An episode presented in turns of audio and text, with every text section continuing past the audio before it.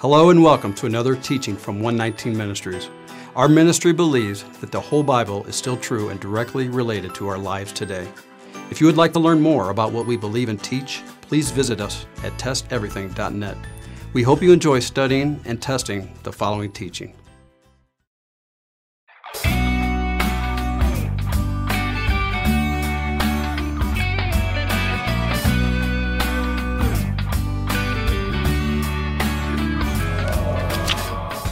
Mark chapter 2, verses 18 through 20.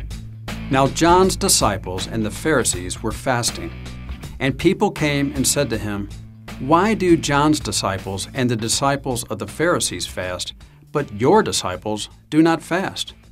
And Jesus, his Hebrew name being Yeshua, said to them, Can the wedding guests fast while the bridegroom is with them? As long as they have the bridegroom with them, they cannot fast. The days will come when the bridegroom is taken away from them, and then they will fast in that day.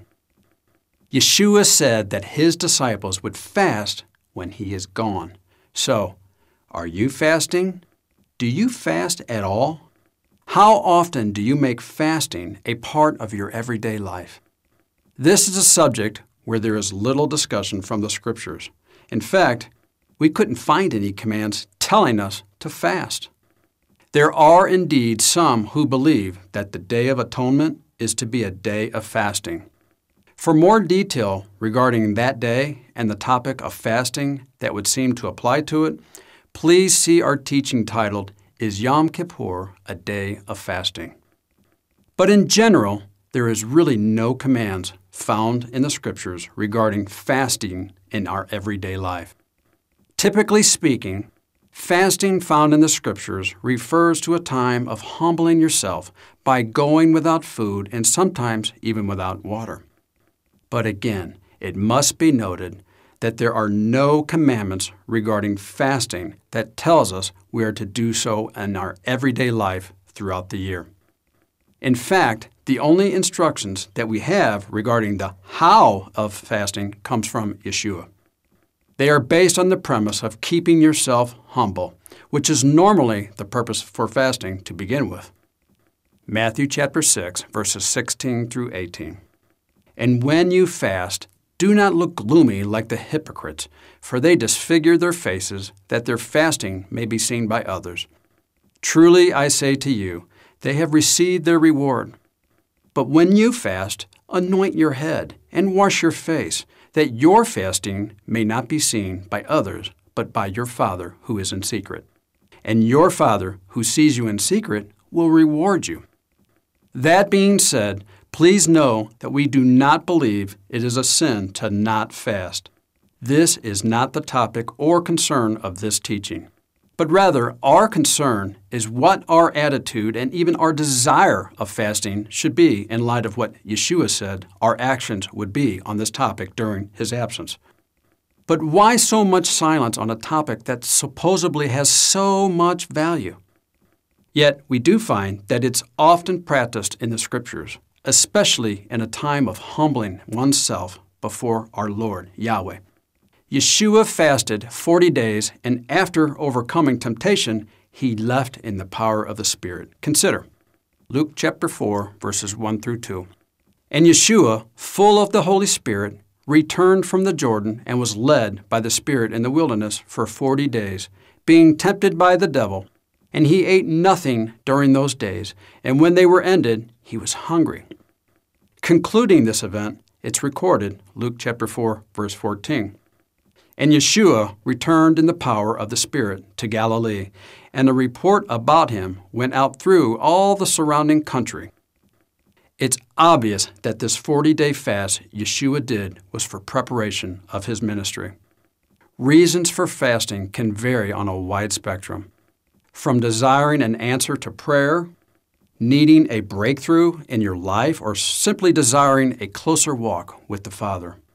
But it seems that the most common reason found in the Scriptures is that of humbling oneself. The length to fasting is truly dependent on the individual and what they believe the Father is leading them to do. There are even accounts where fasting took place with no time allotted to its needed length. One example of this is where David fasts for his son in 2 Samuel chapter 12. He simply wanted to intercede for his son as long as needed or until the father took him. Some attribute the amount of days for their fast in accordance to what that number represents for them as individuals. Some will fast for a certain number of days in which that number seems to represent in the Scriptures. For example, three days can represent resurrection or new life, five days can represent grace, six days can represent overcoming the human nature, seven days can represent perfection. Eight days could represent new beginnings. 21 days can represent release or breakthrough. 40 days can represent completion or readiness. When one considers doing a fast, they need to base it on what they believe the Father is telling them to do and not what someone else tells them. This is important and really needs to be understood. Fasting is to be between you and the Father and no one else. If it's one day or 40, it's between you and the Father. It's not to be boastfully displayed or shared with others.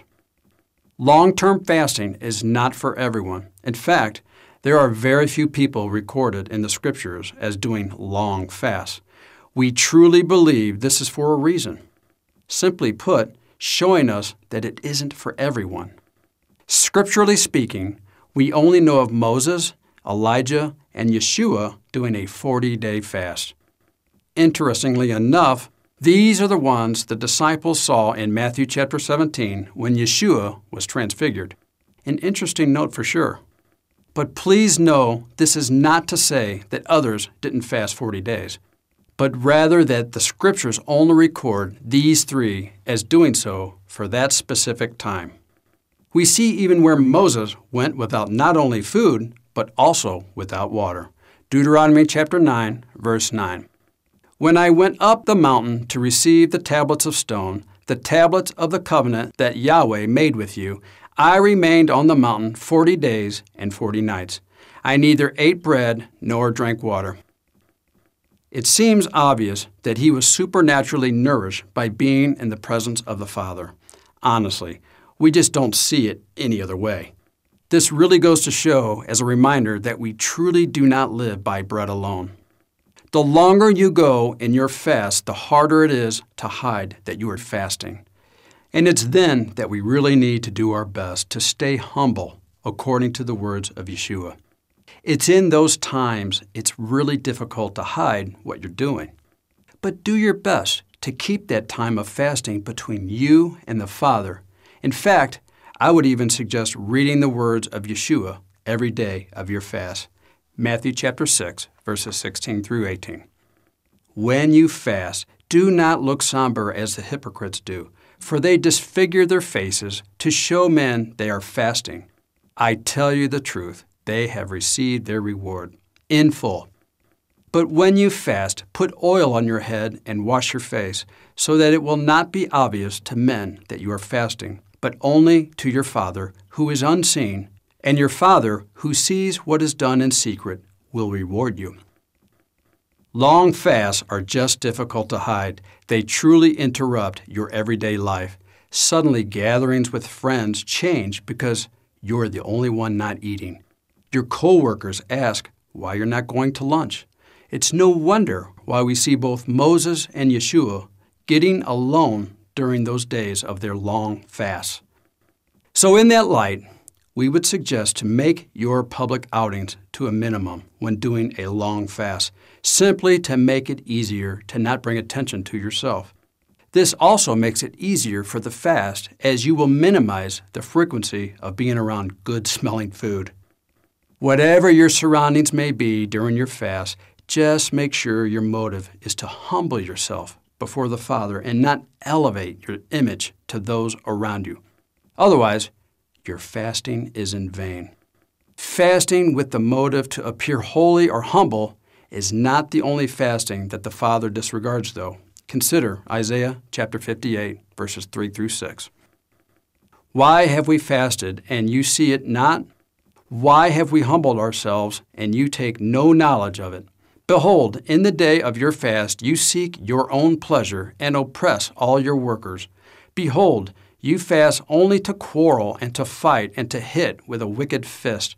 Fasting like yours this day will not make your voice to be heard on high.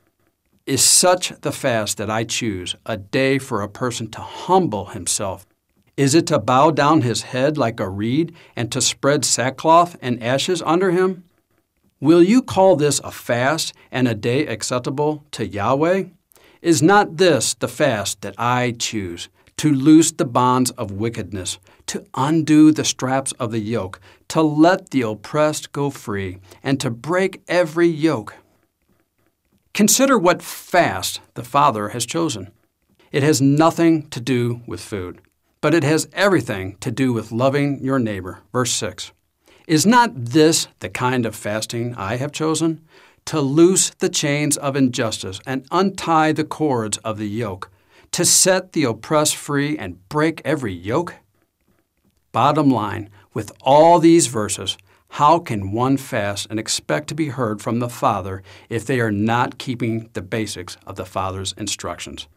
These people in Isaiah chapter 58 were fasting to the Father, but division between one another was all around them. And not just division, but harsh division. They had no love for one another. This is obviously talking to those who claim they are in Him. Their fasting was almost an insult to the Father. This really shows that just because one may fast, it doesn't mean they are truly following the Father. Yet consider this case of people fasting. Jonah chapter 3, verses 3 through 9. So Jonah arose and went to Nineveh according to the word of Yahweh. Now Nineveh was an exceedingly great city, three days' journey in breadth. Jonah began to go into the city, going a day's journey, and he called out, Yet forty days, and Nineveh shall be overthrown. And the people of Nineveh believed God they called for a fast and put on sackcloth, from the greatest of them to the least of them. The word reached the king of Nineveh, and he arose from his throne, removed his robe, covered himself with sackcloth, and sat in ashes. And he issued a proclamation and published through Nineveh By the decree of the king and his nobles, let neither man nor beast, herd nor flock taste anything let them not feed or drink water, but let man and beast be covered with sackcloth, and let them call out mightily to God. Let everyone turn from his evil way and from the violence that is in his hands. Who knows? God may turn and relent and turn from his fierce anger so that we may not perish. What's the difference between these people and those found in Isaiah's account in chapter 58? We believe it's quite clear. Consider verse 8 in Jonah's account. Let man and beast be covered with sackcloth, and let them call out mightily to God.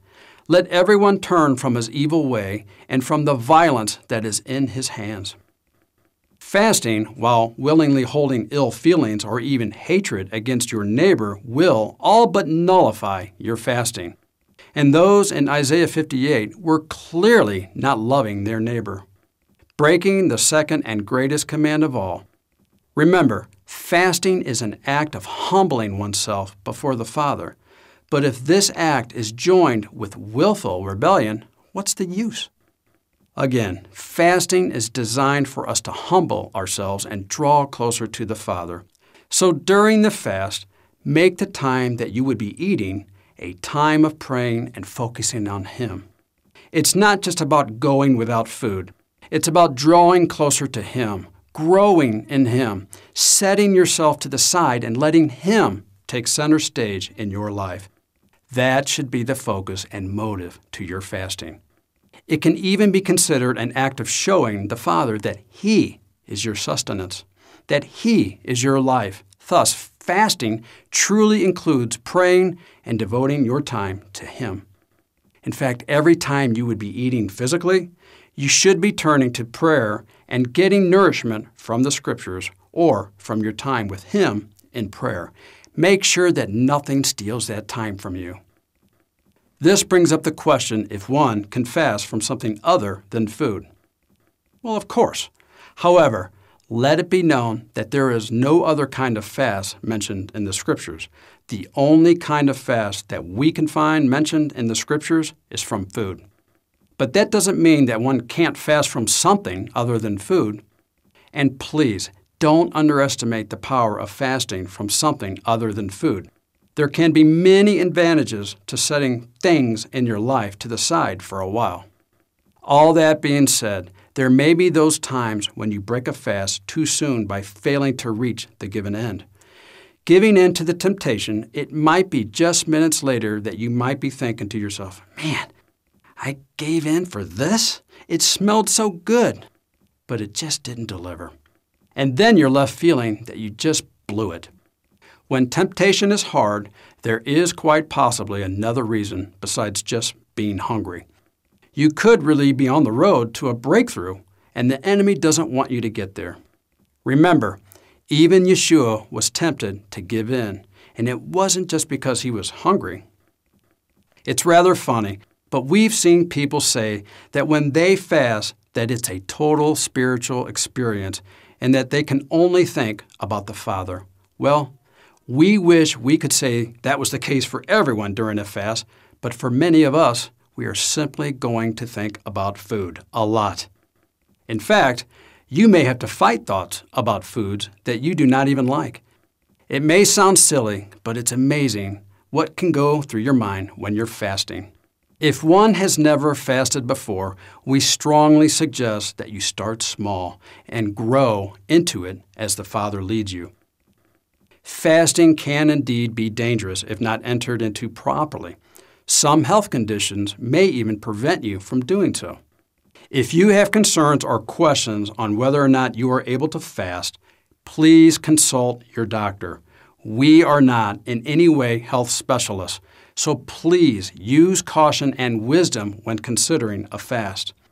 The focus of this teaching is not to condemn anyone for not fasting, but rather to encourage us to consider the words of Yeshua when he indeed said, that his disciples would fast when he was gone.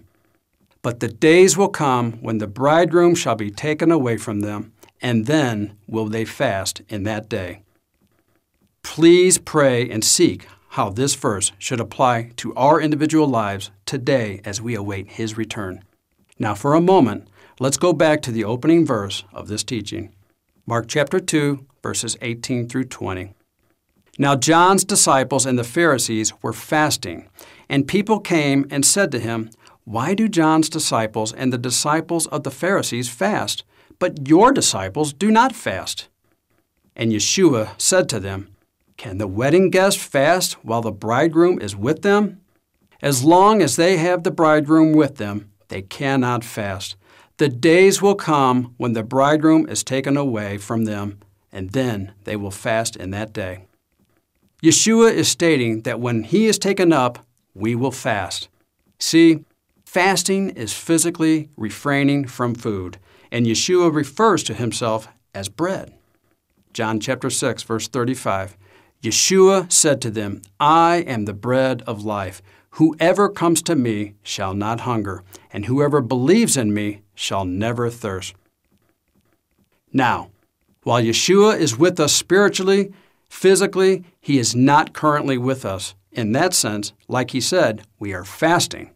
So, how long are we going to fast with his physical absence? How long did Yeshua fast? Luke chapter 4, verses 1 and 2. And Yeshua, full of the Holy Spirit, returned from the Jordan and was led by the Spirit in the wilderness for forty days, being tempted by the devil. And he ate nothing during those days, and when they were ended, he was hungry. Yeshua fasted 40 days and 40 nights. Moses, as a type of Yeshua, also fasted for 40 days and 40 nights. Deuteronomy chapter 9, verse 9. When I went up the mountain to receive the tablets of stone, the tablets of the covenant that Yahweh made with you, I remained on the mountain 40 days and 40 nights. I neither ate bread nor drank water. It is an interesting pattern indeed if you have watched the teachings, the creation prophecy, the fourth and seventh day, and Hebrews 4, in his rest now or later, then you may understand the prophetic unit relating to the multiplication of a Jubilee unit, which is 50. Interestingly enough, 40 times 50 is 2,000. So, perhaps we are expecting 2,000 years between Yeshua physically ascending and physically returning. The time in between is our fasting, our 40 years in the wilderness, so to speak. We pray that this message has blessed you and encouraged you to draw closer to the Father. Remember, continue to test everything. Shalom.